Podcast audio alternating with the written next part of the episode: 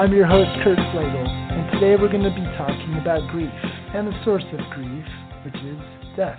We've all encountered death. But what is death really? How would you define it? I believe any ending we experience, whether the ending of a career, a dream, a relationship, or what have you, every kind of ending is death. And so any ending we go through comes with a grieving process, a journey through grief. And out of all the people I know, I think my friend Tom Wright knows that journey the best. So let me introduce you to him and his story. Well, thanks for being on the show, Tom. I'm glad to be here, Kurt. I think ever since I've known you, I've always been struck by the story you told me about losing a child. And yeah. I know that there are things in your life, even right now, you know, that are going on, that you're acquainted with grief. So, would you tell us about the death and the experiences you've gone through and the grief that you've had to journey through? Um, well, the first real shocking, upsetting uh, experience of grief was in the loss of our son, Gabriel. He was uh, six, almost seven years old. Uh, he'd been our child of promise. Interestingly enough, there's a whole story surrounding how God promised that he was going to be coming before he was even conceived. And so we thought his life was going to be absolutely miraculous and he was going to be a world changer and all those things. So when at three years old, just after his third birthday, he was diagnosed with uh, acute lymphocytic leukemia, we thought there was some terrible mistake. We thought it was attack from the devil, which you know who who knows all those things. And so we walked through three years of treatments, and uh, there's a lot of life lessons that came from that, a lot of growth that happened. There's some beautiful times of, of intersection between heaven and uh, and Gabriel's life that were powerful but when you draw a line between denial and hope, it's a very fine line mm. because you have to keep hope alive. And denial, you know, it goes right in there. So it was like a month and a half before we lost him that I just I just went into the kitchen one night, late one night, and I just said, God, I need to know what's going to happen here. I don't want to have false hope. I want true hope. And I know true hope and denial, you know, are separate things. I don't want to just be believing certain things because I think that's the way it should be. I want to know what you're saying. Hmm. And I was down on my knees and uh, in the kitchen, and I just got a picture. God gave me a picture of life without Gabriel, hmm. and it just about destroyed me. But that strengthened me, and because I, all of a sudden I realized, okay, this is where it's headed. I, it's not a lack of faith that I have. I have plenty of faith. I mean, we had so much faith that the pastors in our city, three of our pastors, Mike Sparrow, Bob Crane, and Jim Boyd all went down to the morgue after he passed away, believing that they, could, they would be raised from the dead. So it wasn't a lack of faith. Uh, we had faith. Pastors had faith. There was meetings that they had every month, just at night, with the le- level of intercession. And Gabriel was right at the top of the list. He was the focal point of the church for a while, and mm. so we thought miracles are going to happen. Then, when it real when we realized that miracle was not going to happen, and uh, we lost him, and we were in a church that was not positive confession kind of thing, but really just believing faith. And so by by faith, you know, these miracles happen, and so we felt like failures. Mm. I felt like I had the word failure stamped across my forehead. It was devastating for the whole church to lose Gabriel. And um, we uh, stayed at that church just for a little while longer, and then we just couldn't take just people looking at us and and so we uh, we left, and I was leading worship at a couple other churches since then. But we were surprised by how very very long the whole grief process takes. Mm. And you know, grief isn't just a matter of losing a person; it's a sense of complete loss and that place where you just don't know how to make sense of your life for a while. William Bridges wrote a book, which is very helpful to me, called Transitions. And uh, my friend recommended it, and uh, he uh, he gave it to me, and I put it on the shelf. I never read it until eight years later, until we lost Gabriel. Mm. And what he said was, you know, transition is what it feels like is like you get into a boat and you start across the river, and as soon as you're in the middle of the river, you see the dock you're heading for break away and flow downstream And you figure, no, no problem. I could just turn around and go back where I was. Well, you turn the boat around and you head back and you see that dock break away and float downstream. And all of a sudden you're caught in midstream. You can't go to either side. And he says, you just have to wait.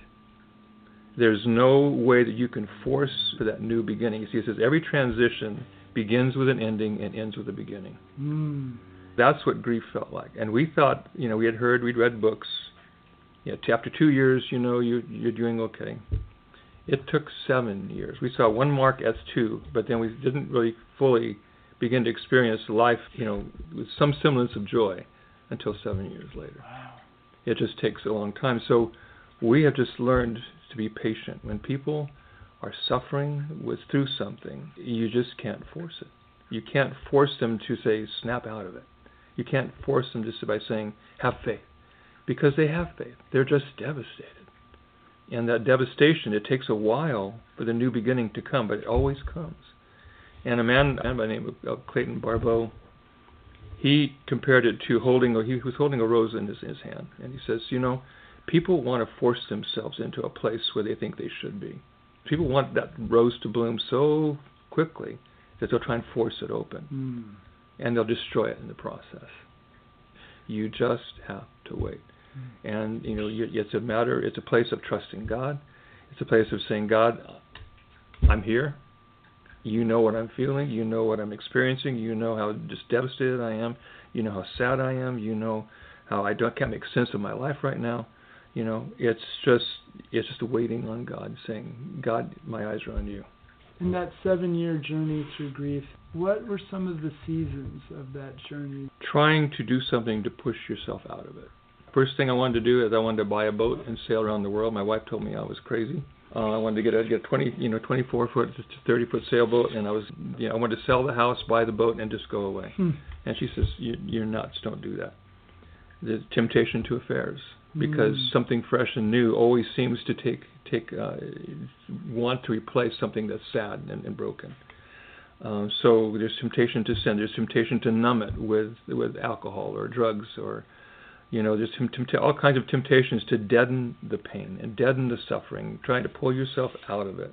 But it's that is not productive, and we knew it wasn't productive. And so Terry would encourage me. She I would encourage her. She would be devastated. She her her, her faith was was struck. Our both of our faith was struck, and um, it took a while for us to uh, kind of begin to see any kind of joy in life. But one of the beautiful things I have to say, after losing after losing our son, was that we all of a sudden it seemed like heaven was in, in a much closer place. Uh, I don't know if it's because our own flesh and blood, you know, uh, had passed away and his spirit was now at the throne but the colors of, of, of, the, of the sky and the leaves and the uh, flowers and were deeper and richer as if they had taken on a more heavenly hue and so that was also part of the process was like we were we were gradually coming into uh, a place of uh, of newness and we it was just so slow in coming one of, one of the powerful books that we read in the in the process was uh, A Grief Observed by uh, C.S. Mm-hmm. Lewis. Mm-hmm. He was really encouraging to just not make idols out of the one that died and not create altars of things that just need to fall away. When you say make an idol of the one who died, what's the temptation there? We had a lady in our church who um, she had lost her baby and had in, turned the bedroom into a complete shrine. You know, you can do that. Not maybe not so obviously, but you can create the fact that your child was perfect and he wasn't.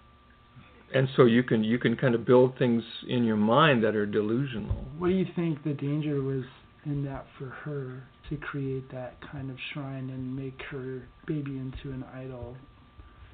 Because her identity was tied to it.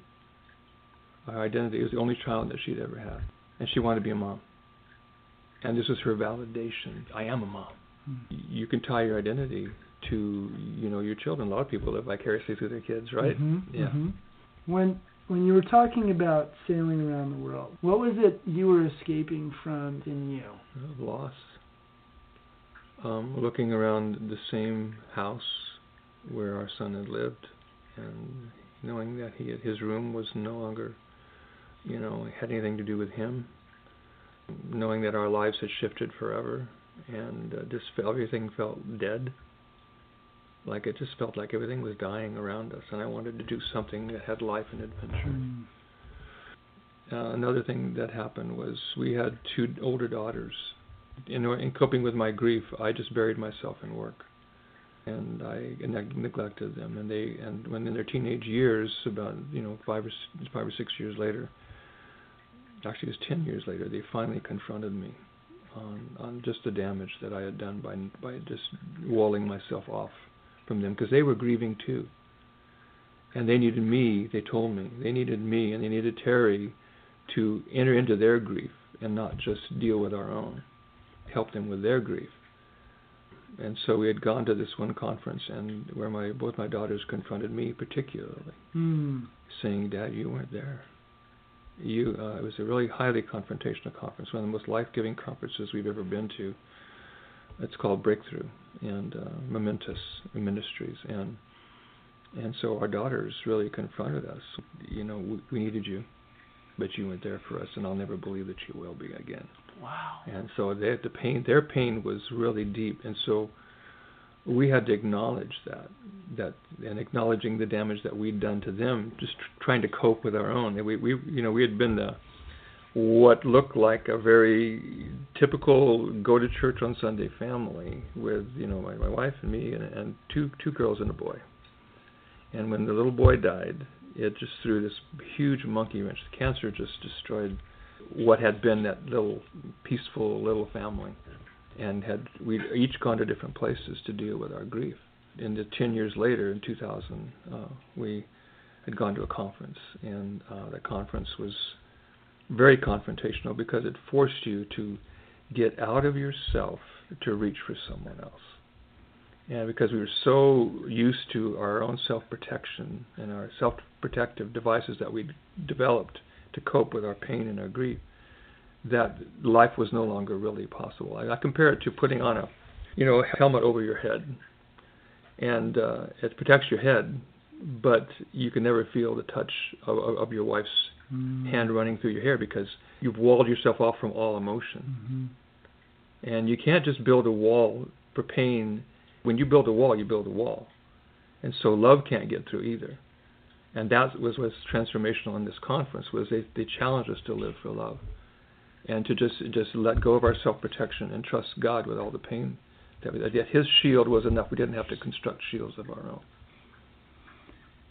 You're reminding me of something that God has been teaching me in this season. I've talked about it a few times because it's just so powerful for me. But it's that story of God revealing himself to Moses in the desert.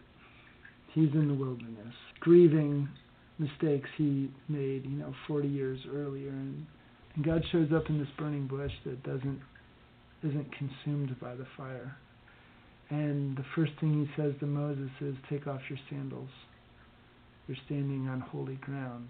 And for the first time in the season I'm in, God revealed to me something pretty profound was that those sandals represented cushioning and protection. Mm. Mm. That wearing those sandals, Moses didn't vulnerably feel mm. the danger of walking on desert ground. His feet were protected so he could run ahead. Hmm. And that the only way that he would be sensitive to God's presence was if he vulnerably felt the reality of where he was. Well, it's really good. And that's what I hear you saying, Tom. That God was challenging the cushioning, the walls that you had built, that kept you from vulner- being vulnerable Exactly. to to the realities of your situation. And only there, in that vulnerability, would you be sensitive to find the touch, the love of God breaking through. That's right. Like I hear grief is these stages of, you know, anger and denial and Dabda. numbness. What is that? Dabda. What is that? That's uh, Elisabeth Kubler-Ross. Her uh, the, the stage stages of grief are uh, denial, anger, uh, bargaining, depression, and acceptance. Hmm. And we rotate through those. Everybody goes through those stages at different different times. And And so what You said you walled off. Why did you wall off from God in, in the midst of that? Because, and, and this, this led to the probably the deepest breakthrough of my whole Christian walk. I felt that, like I, I must have offended God because with the miracles that happens, we know, we're down. We spent lots of time at Children's Hospital, and some kids dead went into remission and they walked away. Other kids passed away. And uh, we thought, of course, because our child was a child of promise, because God was with us, and we were trying to encourage everybody else in the hospital, you know, of course our child was going to make it, and he didn't. And so I figured, what did I do wrong? How did I screw up, God? How did how did it not work for me? Why did it work for other people, but it didn't work for me? And I, I spent 12 years trying to figure out what went wrong and I didn't trust God. I just figured I'm not going to pray anymore because you're going to do whatever you're going to do anyway. You, there's no way that anybody could have prayed more for our son than we did, and our whole church did. But you did what you wanted to do anyway. I, you know, I was mad at him. Hmm. I don't understand God. I do not understand. And in, in 2002, I had uh, heart surgery. I had broken heart. Imagine that. and uh, and after surgery, uh, they told you you can't do anything for six weeks. You can't lift, you know, anything more than ten pounds because your chest has been cracked open. And so I was sitting there in my easy chair, and I was honestly just bored out of my mind, thinking of uh, I couldn't work. I was off work, and there I was just sitting there, and then you know I was just all I could think of was two things, two options. One was a book by Brennan Manning sitting on on the on the coffee table called Abba's Child, and the other was pornography on on the computer. And so I just said, can't go there. So I picked up the book from Brennan Manning, and um, and I opened it up and, and I read uh, this just a short phrase. It says, uh, "God is love, Jesus is God. If Jesus ever stops loving, he will stop being God." Mm. And I had just read a passage about Peter where it said that you know, Peter was not afraid of Jesus after he after he uh, betrayed him, and he ran to him because he knew him. And so I just figured, well, I've been trying for 12 years to figure out what I did wrong. I wonder if I could just run to Jesus on the simple fact that he'd never reject me. Mm. With all my pain, all my brokenness, all my questions, all my angry accusations at him I wonder if I could just run to him. And in that moment, I couldn't run because you know I just tried surgery. I made it, it was a virtual run, but I I turned to God and I just said, "Okay, God, I'm going to run to you." And and it was the moment. It was Jesus was right there, just about smell his robes, and they were the color. This just blew me away. With the color of dried blood. They weren't they weren't white. They were the color of dried blood and in the middle of just bawling my eyes out because he was right there, he said, Look up into my eyes and tell me what you see. And I looked up into his eyes and I saw this amazing burning fire. But it wasn't a fire of judgment, it was just the most passionate love I'd ever seen. I could ever even imagine, just piercing me through. But I realized it wasn't just for me, it was for every person the whole in fact he was so closely connected to the whole every being on the planet. It was just a moment where the love of god just came alive and his eyes just pierced right through me and i realized i'm the one that's been cold and aloof. I'm the one that's been putting up walls. All he ever wanted was to just hold me. In, in my brokenness in my pain in my sorrow in my grief in my anger he just wanted to hold me.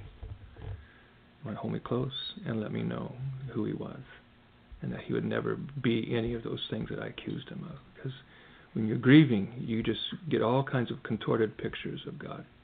That he's a vivisector. That's one of the things that, that C.S. Lewis said. A vivisector. You know what that is? It's someone that dissects another person while they're still alive. And C.S. Lewis accused God of being a vivisector. And I, I, I echoed that sentiment. It's just like you're tearing me apart, God, and I'm still alive. But I realized that God could never be any of those things that I ever had accused him of being. It was my flaws and my brokenness, my cold heartedness. All the things I accused him of was with me. And I just melted. And I just, for the first time, I, he loves me. He really, really loves me. And I had that deep interior understanding for the first time in my whole Christian walk that I didn't have to do anything to earn His love. It was like it was just like the King of Kings was right there in that room, and my I bawled for an hour. Uh, the the pain, the bitterness, the anger, the just agony. And my wife walks in from the other room, and she just sees me just going through, going nuts with tears, bawling, and, and I don't cry pretty. I mean, some men of God can weep, you know, and they just they weep, you know, and you just see that they have gentle emotion and they're manly.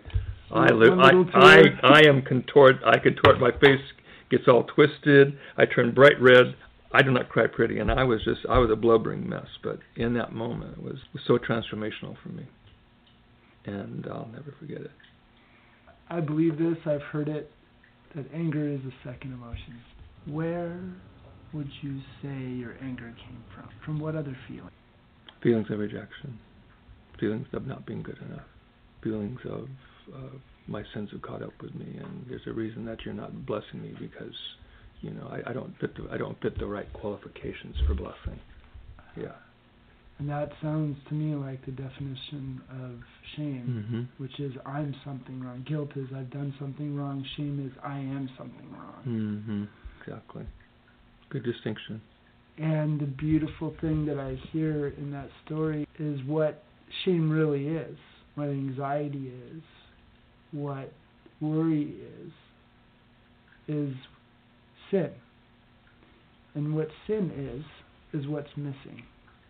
I used to say sin is distrust, which mm. is true. There's a deeper layer to it for me now. And the distrust comes from this place of what's missing. I distrust God because I'm missing something that I've never experienced before. Darkness is an absence of light. It's not anything, right? Mm-hmm. And sin is an absence of something. Mm. It is an absence of love. Mm. And so, in the shame and in the anxiety and the insecurity, we're missing a deeper experience of God's love. Mm-hmm. And all God wants, and this is your experience, is for us to let Him into those places exactly. where His love is missing. All He wants is to come into those places and fill it with a new experience of His love. That's the the 18 inch journey, right? It is. From head to heart. Yes. Is that we can learn about God, and it's important to learn about who He is in Scripture and through other people. It's in, that head knowledge is important. But it's not knowing. But it's not the fullness of know, of knowing. It's not. Yeah. It comes through experience. Right. Death is itself is really just an absence of life, and it is in these moments when we walk through death and we walk through endings. All endings are death. It's the death of something, whether it's a career, a, a relationship, dreams, hopes, right? The hope that your son was, you know, going to change the world. He would make a difference in the world. It's it's those deaths when we walk through those and invite God in. If we feel those things vulnerably and we let God in, we have a greater sensitivity to His love. And we're the ones who wall off, as you said. And when we let Him in, man, it, it changes everything. It changes everything. And the yeah. deeper experience of His love than you've ever had before, right? Mm-hmm. That's what I hear in your story. And I hear the invitation. What is the invitation? The invitation is always to be vulnerable and let Him in.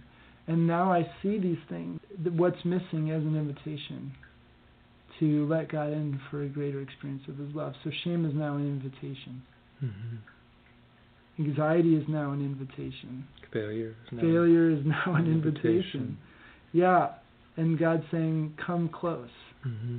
And it's Jesus saying, Come to me, all you who are weary and heavy burdened, I will give you rest. Exactly. And it's in that moment that Moses is with God, you know, that he experiences God's presence, that he gets a taste of that as he takes off his sandals and walks vulnerably before God.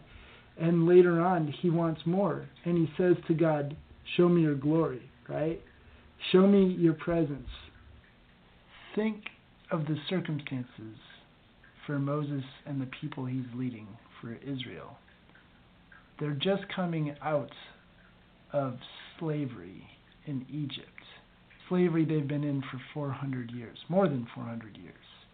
And even though God is leading them out into freedom and the end of slavery, it's still an end of something. And still, like every other ending, it needs to be grieved. It's a death.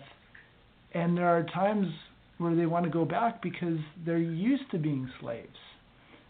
And stepping into a new era is uncertain. And they want to go back to the familiar, even though it was terrible for them.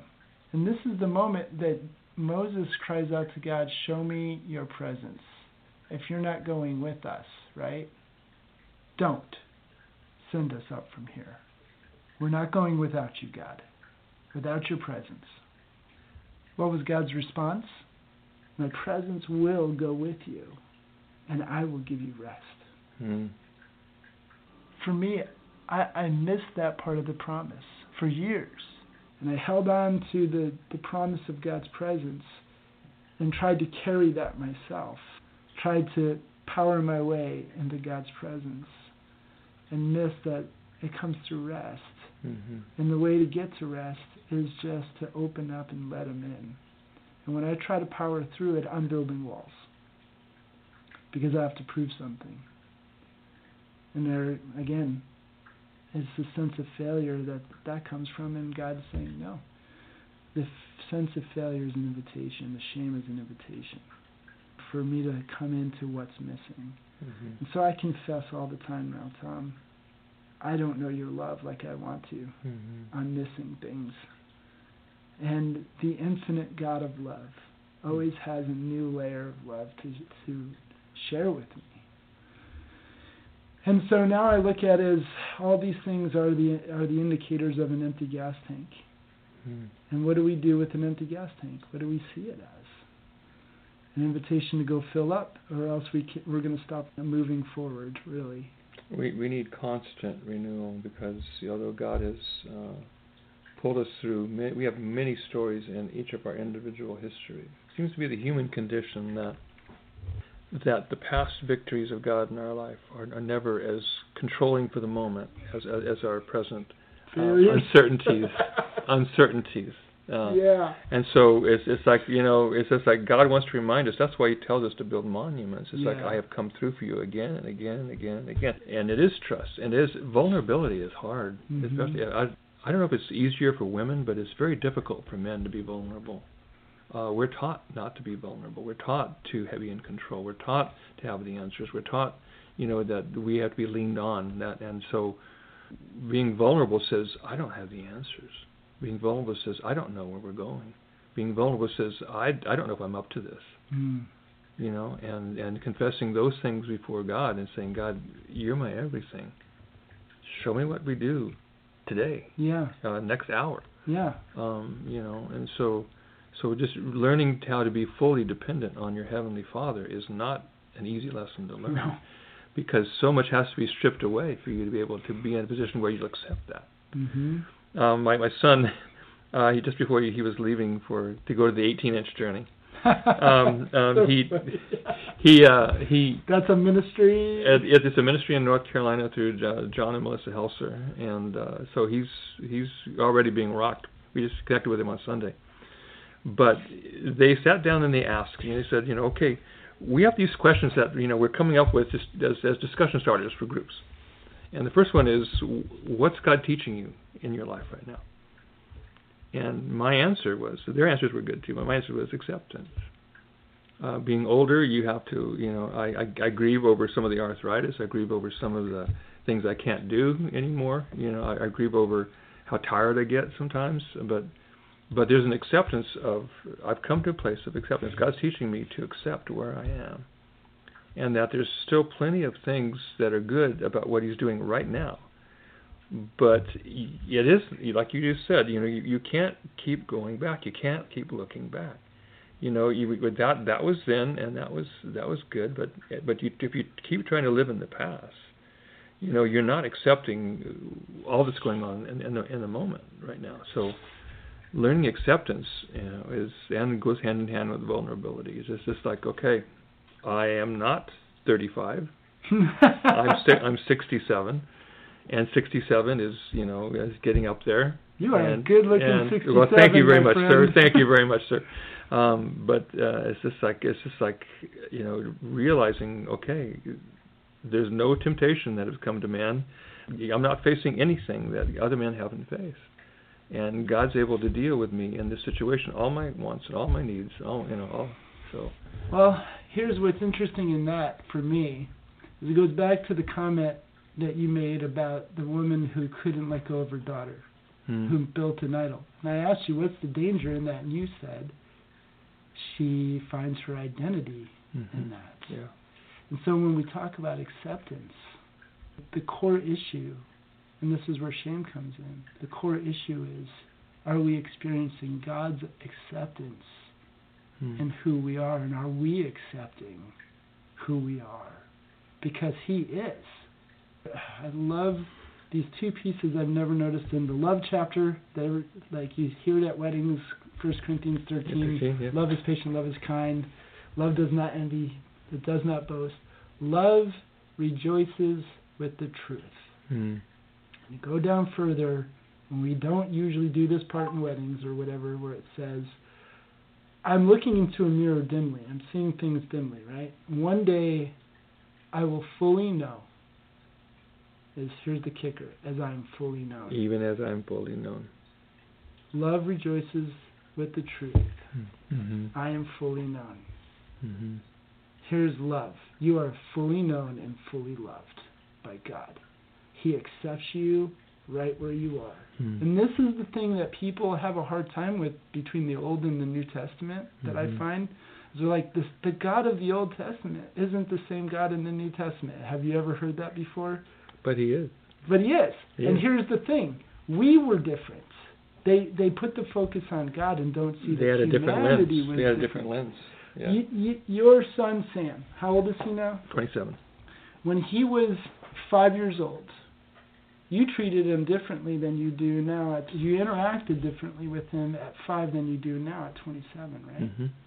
When he was 15, you interacted differently with him than he was when he was five, right? Right. Humanity has been on this journey of growth for all of history that we've been around. And God has been there accepting us and meeting us where we are. Why does God look different in the Old Testament than he does in the New? Because man was different. Mm-hmm. And God was meeting him and accepting him where he was. And human beings, all of humanity, and each individual person, he accepts us right where we are. Always has and always will, no matter where we find ourselves. And all through humanity's journey has been a journey of grief over death. This is never meant to exist. And when we grieve death, God grieves with us because when we grieve death, we are acknowledging, without even realizing in our emotions, that this was never meant to be. Mm-hmm. You're right. That this is that we acknowledge. Something's, something's definitely wrong with Yeah. with uh, yeah. Life should not end. Right. And it is one of the biggest pictures we have that this world isn't what God intended it to be. And people go, Where is God in all of this? You know, and, and people who are atheists, who identify as atheists anyway, I think they're really, it's not an intellectual argument with atheists. I believe they're just woundedness, woundedness below the surface they've never dealt with and they blamed and, and uh, God, and so they That's right. decided not to believe in Him and the one that they are, feel most wounded by. But the reality is, when we grieve over death, it is the, one of the greatest indicators that this world is not what God intended. Mm-hmm. Because if death was meant to be a part of this world from the beginning, we would accept it. Mm-hmm. We would have known nothing else or feel there is anything else. Right. And so the journey of our history is coming to accept the fact that we are accepted by God even as we deal with the death we let into this world. Death is a constant reality. And so dealing with death is going to be a constant experience for us. And Tom, you've you've wrestled mightily with death, the death of your son, and have come out with a greater experience of God's love. But I'm sure that's not the only experience you've had. So what are some other times you've wrestled with death? Um, there was the following grief. I think we before uh, talking to you earlier about losing my father, which was a huge one for me. Um, then there was uh, an altercation at a church that I was at, uh, you know, where I was uh, labeled as something that I wasn't, and um, had mm. to hmm. walk through that, and, and not knowing what people were thinking because there was some lies being told. Um, and so, um, you know, just knowing that certain people were believing certain things because they weren't inviting me into the conversation, they were just are assuming that, that bad things being said about me were true. Very painful not to not be able to clear your name or what you know. I mean, so but at that point, also learning, God kept saying, you know, I, I, I was I kept telling God, "You're not defending me," and He goes, "Yes, I am. Mm. You don't know what level I'm defending you at this point." you know, I am defending you. I am in your corner. I am walking with you through this. You just don't understand how, how deep a level I am. And so learning to depend, once again, coming back to identity, and identity is a huge thing in this whole process, is who are you? Mm. Yeah. So so with this whole process of going, this is another extremely extremely painful thing to walk through as, as a church. Yeah, having been part of, of of a church, and then all of a sudden being labeled as something that you weren't, and not being able to defend yourself, and learning what it talks about in the Bible about Jesus being of no reputation, and learning that your identity with God is enough. And that whatever men might say, or, you know, might applaud or you know disparage you with, you know, your identity is not in in the praises of men. Your identity is in, is is is concealed in the heart of God, and that that's where your identity exists. And learning that has been a powerful lesson for me to not be shaken by all the stuff going on around. It's like you know as if someone says you're you're you're the most powerful speaker or you're the most powerful, you know, you're the most anointed minister, you know, your identity is not in that. Your identity does not exist in what you do. Your, your identity exists in who you are in the heart of God. And learning that all going, well, I'm really glad we walked through that because that, that was extremely painful. It still is to some extent because I still see people in that from that old church and I don't know what they believe about me. Mm and I know the stories that have been told, but knowing that your validation is with God. And, and it finally happened one night. This prophetic person who didn't know me from Adam. Mm. Uh, I was I was in a big group of people, a lot of my peers there, and and he called me out and, and, and he, he asked me to stand up and he says, "Brothers, things have been spoken about you that are untrue, and I'm declaring a year of vengeance from God." And so I bawled because finally God is just telling me, "I know who you are." I've always known who you are, and you're not who they say you are. And that was freeing, and realizing that God's identity, my identity in God, God's opinion of me, is enough. Mm. And praises of men mean nothing if I lose Him. Mm. The enemy will try and take your identity from you. That's his whole goal. That's his whole goal is to rob you of your identity as as a chosen, as a favored son of God, as, as a, a wonderful, beautiful daughter of the King, to steal that identity and tell you that you're something less than you really are. Yeah.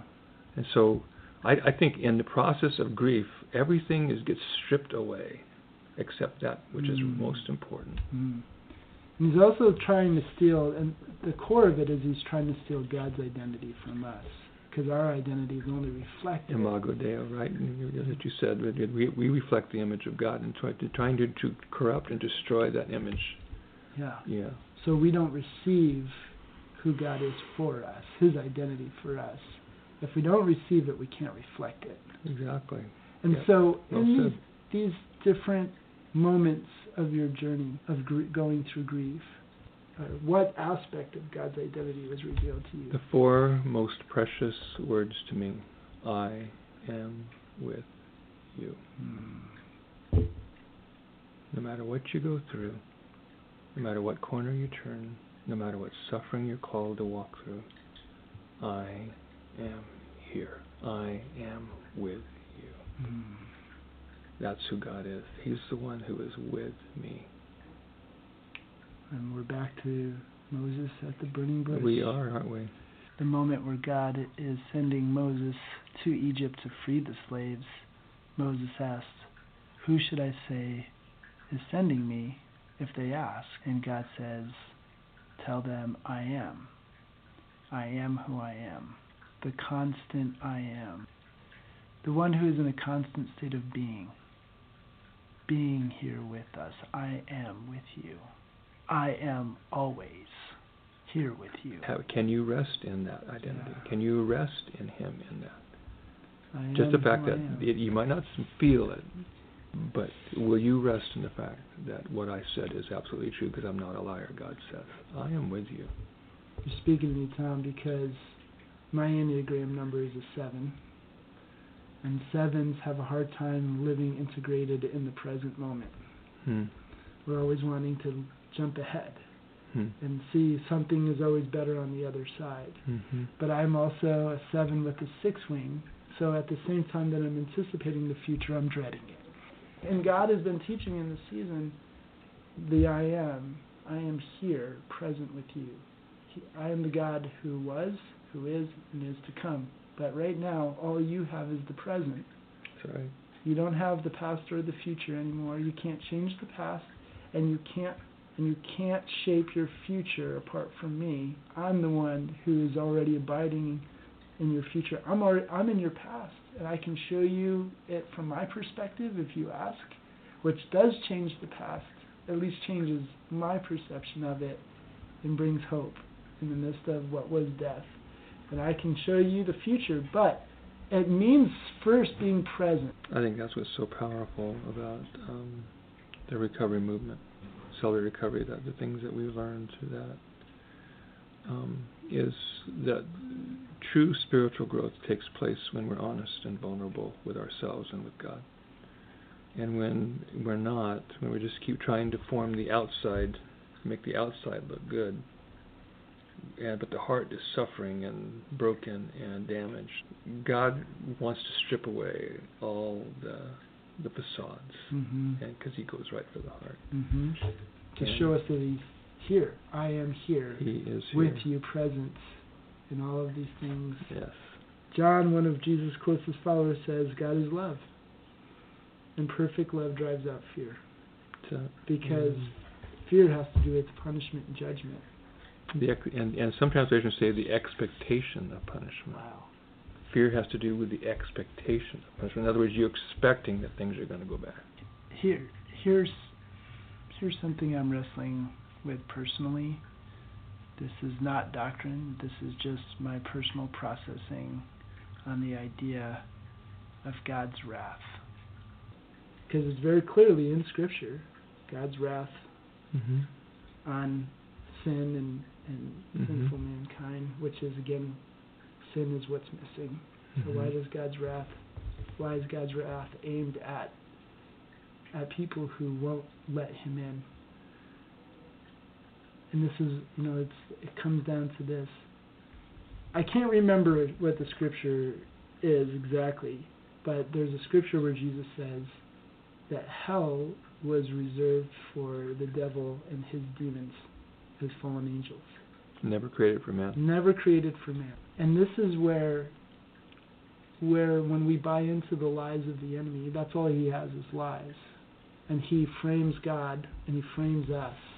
And we buy into that. We come into agreement with the enemy Mm-hmm. and we come into alignment with him who is who hell is reserved for and the God's wrath is set on. Mm-hmm. And we put, and this is when we allow the lies of the enemy to align us with him. He uses us as mute shields, and he puts us in between, like a coward. He puts humanity in between God and him. And the wrath of God that was meant for the liar and the one who who knew God and should have known who God is and His perfect love and walked away from it. The wrath that's aimed at him we we willingly walk into that path. Hell and God's wrath are never aimed were never meant to be aimed at mankind. Mankind willingly walks into that path and God is vulnerably walking before us saying, Anyone who would come to me, anyone. let me direct you out of the path of destruction. Let me get you out of the way so that you are basking in my love rather than being a pawn of the enemy. And this is why it's so important to be vulnerable. Because we meet the vulnerability of God. I am here Mm-hmm. for you. And I want to strip away every lie that you're believing about me and about yourself, every frame up job the enemy has done.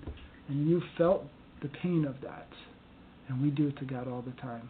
And We do. we agree with the enemy. And God's like, but I am not stopping working for your benefit, for, for those lies to be stripped away.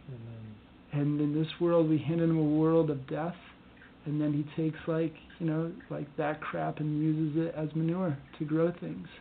And grief, what I hear in your story is how the death and the crap of grief, how God has revealed Himself and grown beautiful things. And so my question to you is, your son who was prophesied that he would change the world, how has that proph- prophetic word actually come to be?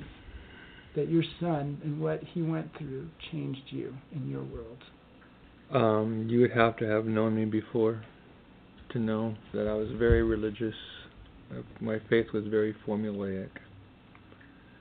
So when Gabriel passed, I had to throw my theology out the window and understand just, you know, um, that it's not about religion, it's not about um, being right, it's not about, you know, um, uh, you know the word of God says this, therefore that's absolutely true, uh, and and I do believe the word of God is true. Don't get me wrong, but you know Jesus said, "You search the scriptures because in them you think you have eternal life, but you're unwilling to come to me." Mm. And and it's these scriptures that point to me, right? And so that's what's transformed. Is like going from the letter of the law, from the letter of religion, from the formulaic kind of faith, though, um, to uh, just becoming God's child, Mm. becoming His son. For Terry and I to uh, to just experience being sons and daughters, and just growing in our love and understanding of the Father Mm. through Jesus. And so I've changed dramatically. I mean, I, I cringe at some of the things that I said in leadership early on, um, you know, demanding people, you know, put certain priorities in their life that were very religious but not right. Mm. And so, yeah, because early on I equated God and church as the same thing, and they're not. Amen. They are not. They're not. I'm giving you a very church response. Amen. Very churchy. Yeah, very churchy. How churchy of you, Kurt. So yeah, so it's just become more of a, an honest walk with God Mm. and realizing He's big, I'm small. He's boss, I'm not boss, and I'm comfortable with that. yeah. I'm very comfortable with with God being God and me not being God. The Lord of love. Amen. That's the best boss I could ever ask for. That's right. Think of all the people in that growth and the changes through the death of your son who have been impacted by you having been impacted by him. I think that's very true. Because you know it says in Corinthians that, that you know you comfort with the comfort with which you've been comforted. Right now, my my daughter going through a very difficult time. She's asking me questions that, and she knows that I've I've walked through this particular kind of where people are saying bad things about you that aren't true, and it's encouraging for her in particular. I think because um, she's really suffering with it because she's such a good person. She's such a sweetheart. And and so when, if there's things to be spoken about her that are just not right and just complete fabrications and it's hurting her, Yeah. you know. And she's finding out like we did who your real friends are. Well, after, after you know, you think you in in a church of 1100 people that you know majority of the people that that you know most some some level of, of, of you know and you think that they think certain things of you, and you find out later that you never knew, Mm. and you found out that your actual friends were two or three. in that whole grid group. Wow. As, as uh, Rich Mullins says, you know, there's people been friendly, but they'd never be a friend. And uh, it was really was a shock. It was, uh, I, we, we do have good friends, solid friends that have stayed with us through thick and thin because they they know us and have trusted, you know. So, well, it's, it's it's it's a tough walk. But yet, here's a daughter who once accused you of being walled off in your grief, who is now coming to you to share your grief experiences with her so she can walk through this in a better way. I didn't see it like that, but yeah, you're right. Full circle. Full circle. Tom, I feel like it would be really an incredible privilege if you would pray for all of us who are grieving to close this out. Hmm. God, I, I just call upon you. I just know that people who are suffering through things that they didn't want, they didn't deserve, things that uh, are visited upon them, or that that are just stealing their joy and just causing them to just uh, think things of themselves that are less than true. In fact, they're just out and out lies, Lord. I pray for them today, Lord God, that, that they would have a revelation of who you really are in the midst, Lord God, of the fire. When God, that, that you you are the one that is sustaining them, you're the one that's carrying them, you're the one that's weeping. You do weep, Lord God. You do weep, Lord God. You're you're not a cold-hearted hearted God mm-hmm. who's separated from humanity. You are so deeply integrated with every human life every every animal, every tree on the planet, how much more so your children, Lord. All, of us made in your image. I pray, Father God, that, that you'd give give just peace and rest, Lord God, in the midst, Lord God, of the trial. That the lies of the enemy would fall on deaf ears, and that the truths of who you truly are, the love that you have, the power that you have to change situations, to work good out of evil, Lord God. I pray those lessons would fall on rich soil in their hearts, mm. Lord. I just want to praise you, Lord God, for your ability to pull us through, Lord God, um, from places that we are right now to places of hope and places of fruitfulness, Lord God, and places of, of that, yes, vulnerability. You want us vulnerable and you want us open with no self uh, protective measures, Lord God, guarding our hearts and minds.